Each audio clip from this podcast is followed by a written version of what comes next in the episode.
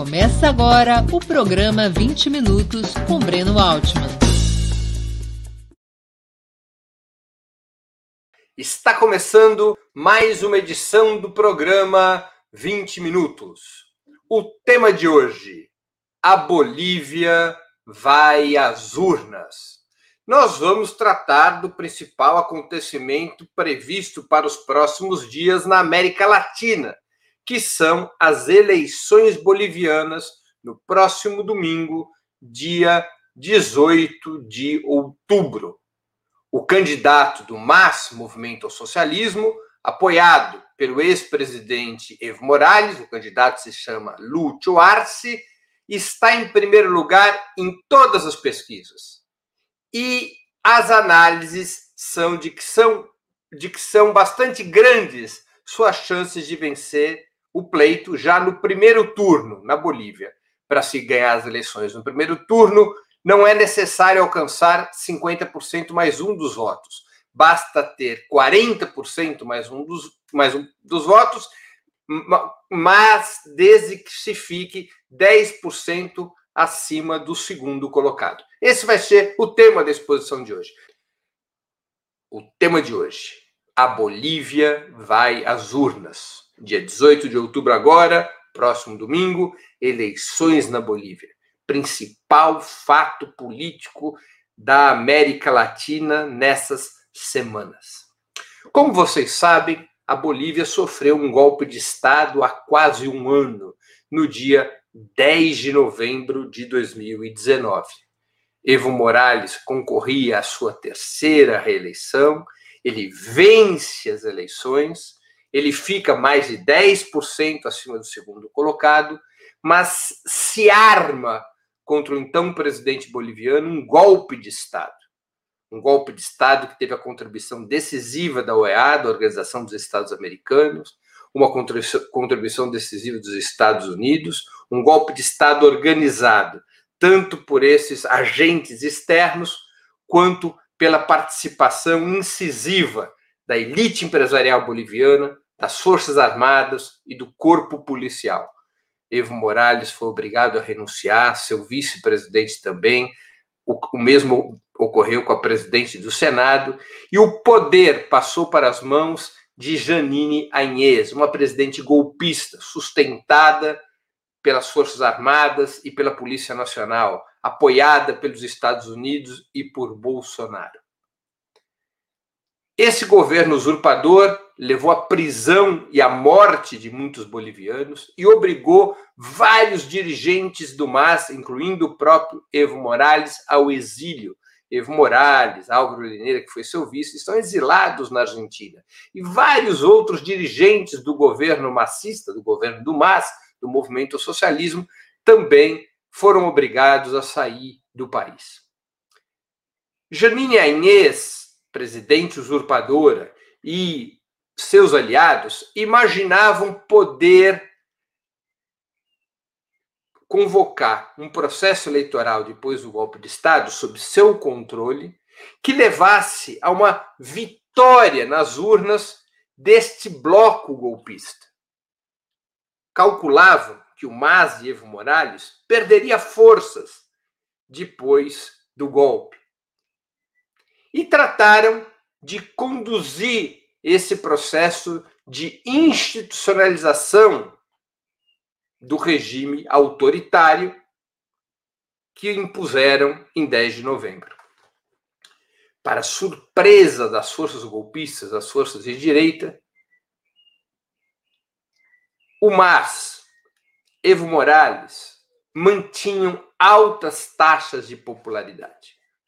O MAS não podendo reapresentar ou apresentar Evo Morales como candidato, indicou a Lúcio Arce, seu antigo ministro da Economia, como o cabeça da fórmula eleitoral que o partido iria apresentar com o apoio de Evo Morales. A fórmula, a fórmula do MAS é Lúcio Arce para presidente e Davi Chocaionca para vice-presidente. Davi Chocaionca foi chanceler de Evo Morales. Essa fórmula do MAS logo alcançou o primeiro lugar em todas as pesquisas. e o governo de Janine Anhes, com a cumplicidade do Tribunal Eleitoral, foi adiando as eleições, veio adiando as eleições desde maio, utilizando como razão, e muitas vezes como pretexto, a pandemia, o novo coronavírus. O fato é que finalmente as eleições serão realizadas no próximo domingo, dia 18 de outubro. As pesquisas mostram claramente que Lúcio Arce é o favorito e pode ganhar já no primeiro turno. Lúcio Arce foi ajudado pela divisão da direita golpista. A direita golpista, é, em meio a contradições de interesses, a contradições regionais, ela se dividiu em várias candidaturas. Nós vamos colocar na tela o estado atual da arte conforme as pesquisas eleitorais. Nós temos aqui quatro institutos, cinco institutos diferentes: Ciesmori, Mercados e Muestras, Tu Voto Cuenta, Ipsos e Celag. E temos os três principais candidatos, Arce, Mesa e Camacho. Mesa e Camacho são hoje os dois principais candidatos da direita. Como vocês podem ver, nas, a pesquisa de Ciesmori, nas pesquisas de Celag, Arce já ganha no primeiro turno. Celag é um instituto altamente reconhecido, mas é considerado um pouco mais alinhado a Evo Morales. Ciesmori não, é um instituto que não tem vínculos com o MAS. Mesmo em pesquisas abertamente à direita, como Tu Voto Cuenta e Ipsos, que ainda não dão a vitória de Arce no primeiro turno, mesmo nesses institutos, Arce está relativa, com uma relativa vantagem sobre mesa e com fortes chances de ganhar já no primeiro turno. Originalmente, a direita se dividiu em cinco, em, em, em seis, em cinco candidaturas. Duas dessas candidaturas já renunciaram. Os cinco candidatos nos quais a direita se dividiu ao escrever chapas eleitorais foram o próprio Carlos Mesa, Camacho, mas além desses dois, o coreano, o, boliviano de origem coreana, Shi Yung-chung, uh, Jorge Quiroga Ramírez, Tito Quiroga, também se apresentavam, além da própria Janine Inês, presidente da República. Ela imaginava poder ser eleita presidente. Com essa divisão da direita em cinco candidaturas, o caminho para a vitória de Arce foi sendo asfaltado. Diante desse cenário, duas candidaturas de direita renunciaram. Janine Anhes deixou de ser candidata e, em seguida, Tito Quiroga fez o mesmo de tal maneira que o voto da direita pudesse ser concentrado em Carlos Mesa. Carlos Mesa tem origem na centro-esquerda, mas cumpre o papel hoje de principal candidato das forças conservadoras e golpistas contra o MAS. A direita, os Estados Unidos, no entanto, não conseguiram que Camacho desistisse da candidatura. Camacho é o candidato de ultradireita, sediado em Santa Cruz. Camacho se auto-intitula o Bolsonaro boliviano. E Camacho não apenas uh, negou qualquer hipótese de renúncia para favorecer a candidatura de Carlos Mesa, como vem conseguindo encerrar sua campanha eleitoral com forte apoio na sua região, com forte apoio, apoio em Santa Cruz de la Sierra, que é o principal nicho de oposição, historicamente, foi o principal nicho de oposição ao governo de Evo Morales. Camacho fez um comício de encerramento alguns dias atrás com mais de 200 mil pessoas. Tudo indica que Camacho poderá ter até metade dos votos de Santa Cruz. Se isso acontecer, ele terá algo como 17, 18% dos votos nacionais. E isso empurraria Carlos Mesa a um patamar inferior a 33, 32% dos votos. Se isso vier a acontecer, as chances de Arce ser eleito no primeiro turno crescerão muito, porque Arce, em nenhuma hipótese, deverá ficar com menos de 41, 42, 43% dos votos. Há uma diferença de ordem regional também entre Camacho e Mesa. É, Mesa é considerado pelos crucenhos, aqueles de Santa Cruz, um coia, que é como os bolivianos chamam quem vive no altiplano, enquanto os que vivem na planície, como o caso de Santa Cruz, são os cambas. Camacho é e não quer ser devotos para um coia, como é Mesa. É uma divisão regional importante. A Bolívia não apenas é um estado plurinacional, como suas regiões representam distintas contradições e conflitos. A direita golpista não conseguiu ultrapassar essas divisões. Ao contrário do MAS, como o MAS se assenta sobre os povos indígenas e sobre a classe trabalhadora do campo e da cidade, com menos distinções regionais, até porque os povos indígenas e a classe trabalhadora se concentram no altiplano, ao contrário do MAS, portanto, que conseguiu se unificar ao redor da fórmula Arce-Davi, Lúcio-Davi, a direita se dividiu.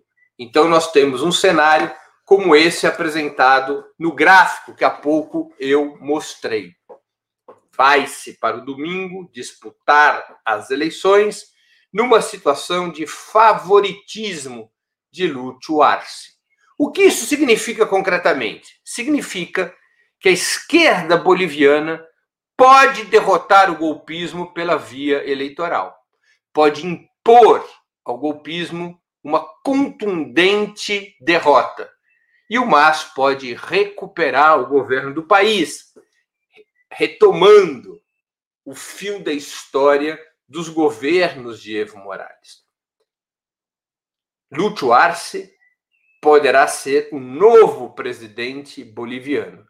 E isso, evidentemente, é um fato geopolítico de envergadura, além de ser uma ofensiva interna das forças progressistas que, que abalará certamente a aliança dos grupos direitistas na Bolívia.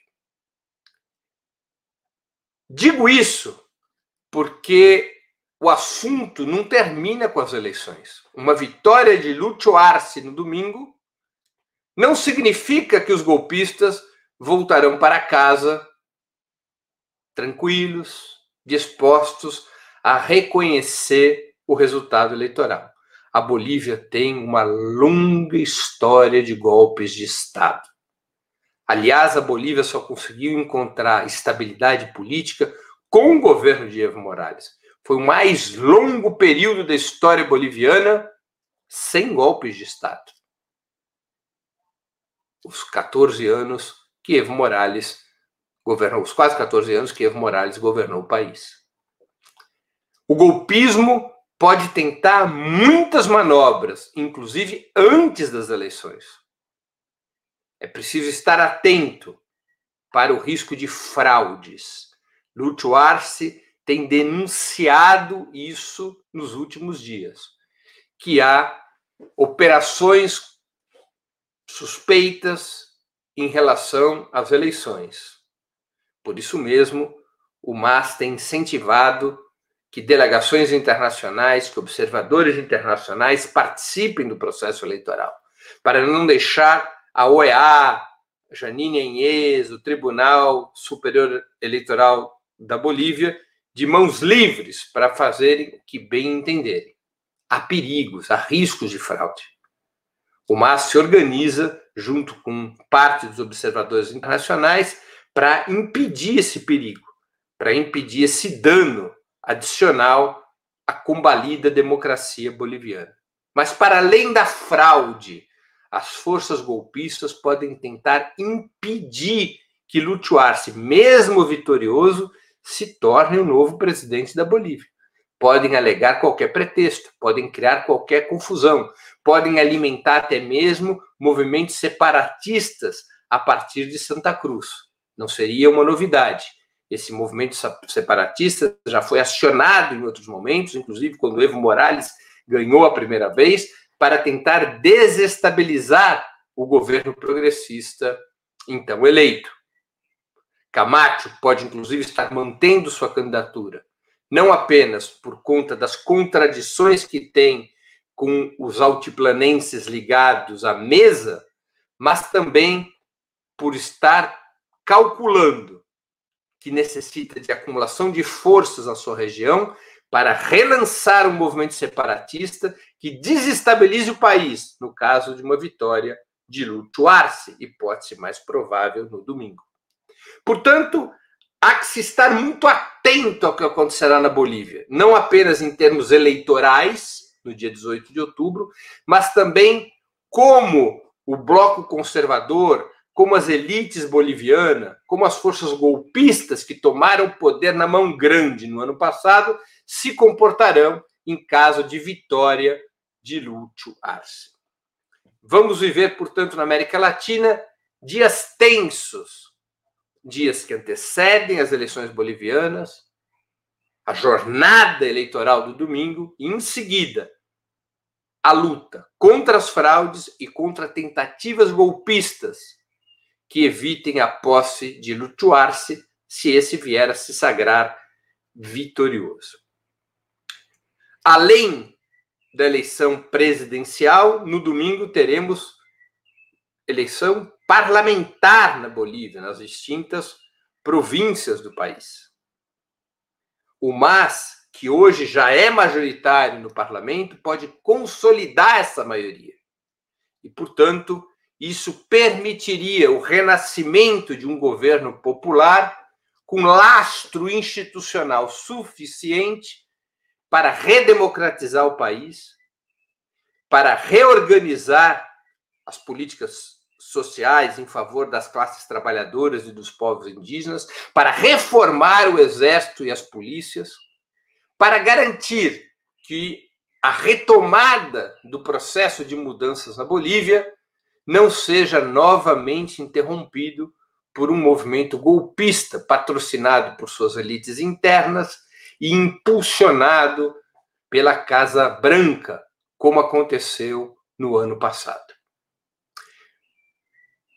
São essas informações e análises que entrego a vocês para que juntos possamos refletir sobre a situação boliviana e, mais do que refletir, estarmos atentos para ajudarmos a construir a solidariedade internacional em relação ao povo boliviano.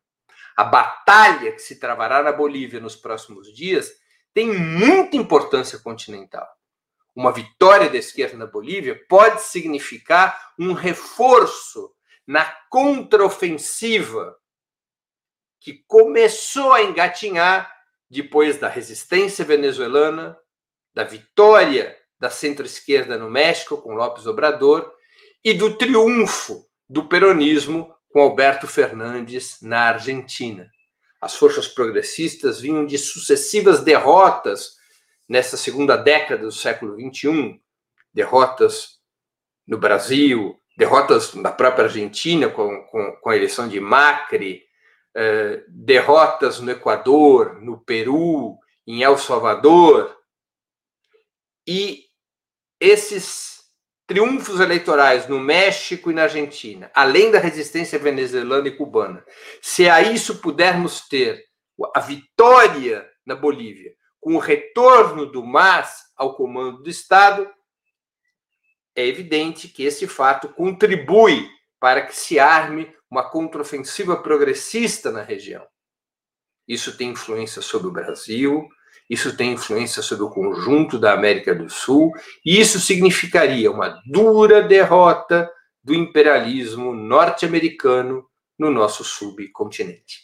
Encerro assim minha exposição de hoje. Vou passar agora às perguntas dos nossos espectadores e espectadoras. Américo Tunes. Caro Breno, o percentual alto de brancos e nulos das pesquisas não esconde uma considerável parcela de eleitores do Arce receosos a minha opinião é a mesma que a tua, Américo. Eu acho isso mesmo.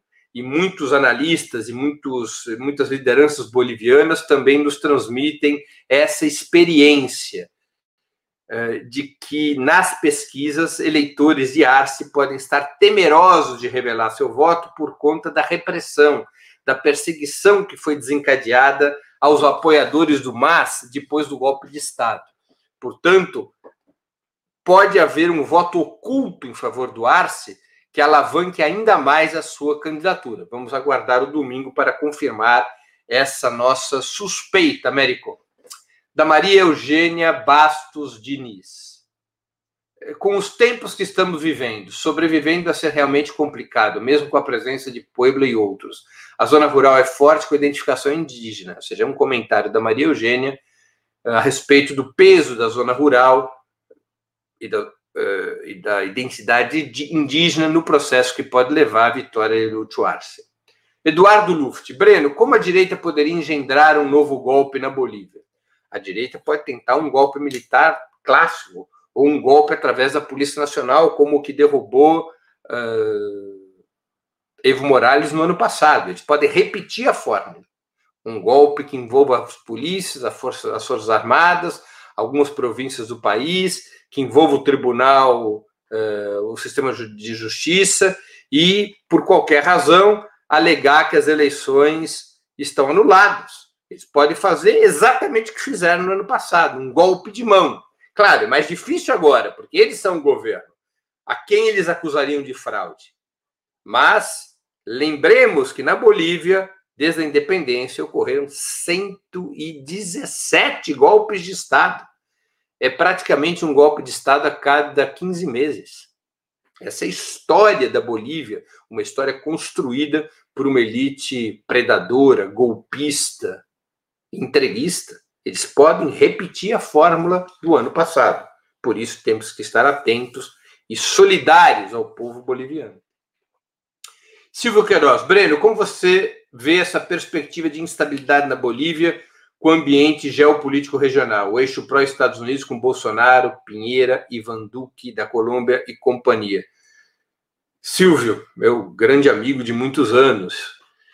Uh, Silvio, olha, eu vejo com preocupação, ou seja, eu não acho que as forças golpistas aceitarão o resultado na Bolívia, caso haja, caso se confirme a vitória de Lúcio Arce, de mãos amarradas. Eu acho que as forças golpistas tenderão a agir. É claro que sua, sua margem de manobra é mais estreita do que no ano passado, mas eu não os vejo pacificados, dispostos a aceitar uma derrota de braços cruzados. Creio que podemos ver aí uma ossada dos Estados Unidos, até porque uma reação na Bolívia, de alguma maneira, pode ser visto como por Trump como um instrumento na sua própria campanha eleitoral. O Trump mostrando que lutará contra o comunismo em todos os rincões do planeta é um discurso que cabe bem na estratégia eleitoral do presidente norte-americano para animar os núcleos mais conservadores e xenófobos do seu país. Trump pode armar algum tipo de ursada e conduzir é, alguma sabotagem ao resultado eleitoral de domingo. Tampouco interessa a Bolsonaro, e Pinheiro uma vitória do partido de Evo Morales. Seria desmoralizante para a direita continental.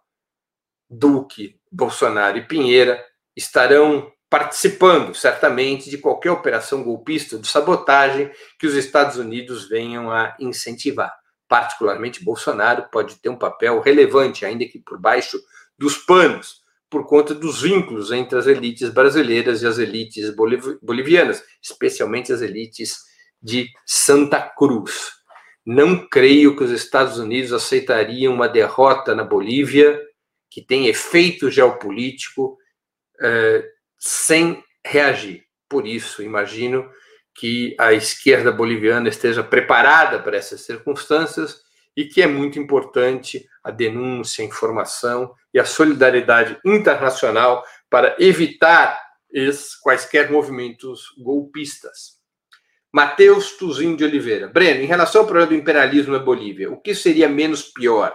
Mais quatro anos de administração Trump ou vitória de Biden? Puxa, é uma boa pergunta, Matheus Tuzin. Eu tenho a impressão de que, neste momento, a derrota do Trump, não propriamente a vitória de Biden, mas a derrota de Trump, deixa a esquerda boliviana com uma margem de atuação um pouco mais ampla, reduz um pouco a pressão sobre um eventual governo de Lúcio Arce.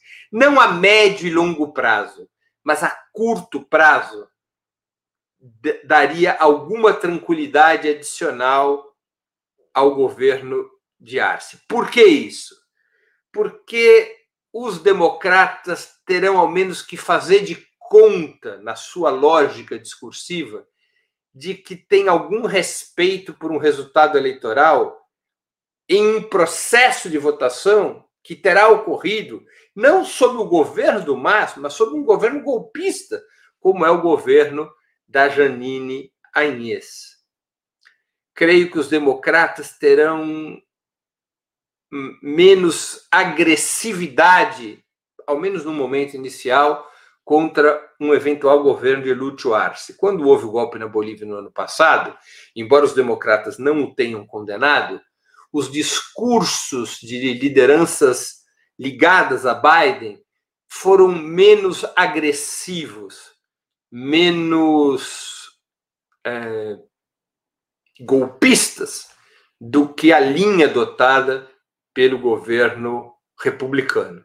Portanto, levemente uma derrota de Trump é mais favorável a um eventual governo de Lúcio Arce do que um triunfo, do que a reeleição do atual ocupante da Casa Branca. Tenho eu este ponto de vista. Não é lá uma mudança muito importante, mas é um pouco melhor o cenário se Trump perde do que se Trump ganha, a meu juízo. Assim encerro as perguntas, as respostas às perguntas que me foram hoje apresentadas. E concluo também o programa 20 minutos dessa sexta-feira, 16 de outubro de 2020. Para assistir novamente esse programa, se inscreva no canal do Opera Mundi no YouTube. Curta e compartilhe nossos vídeos. Deixe seus comentários. O jornalismo de Ópera Mundi é mantido com o seu apoio. Faça uma assinatura solidária em www.operamundi.com.br. Com um pequeno valor mensal, você nos ajuda no desenvolvimento de um jornalismo independente e de qualidade. Obrigado pela audiência e até a próxima.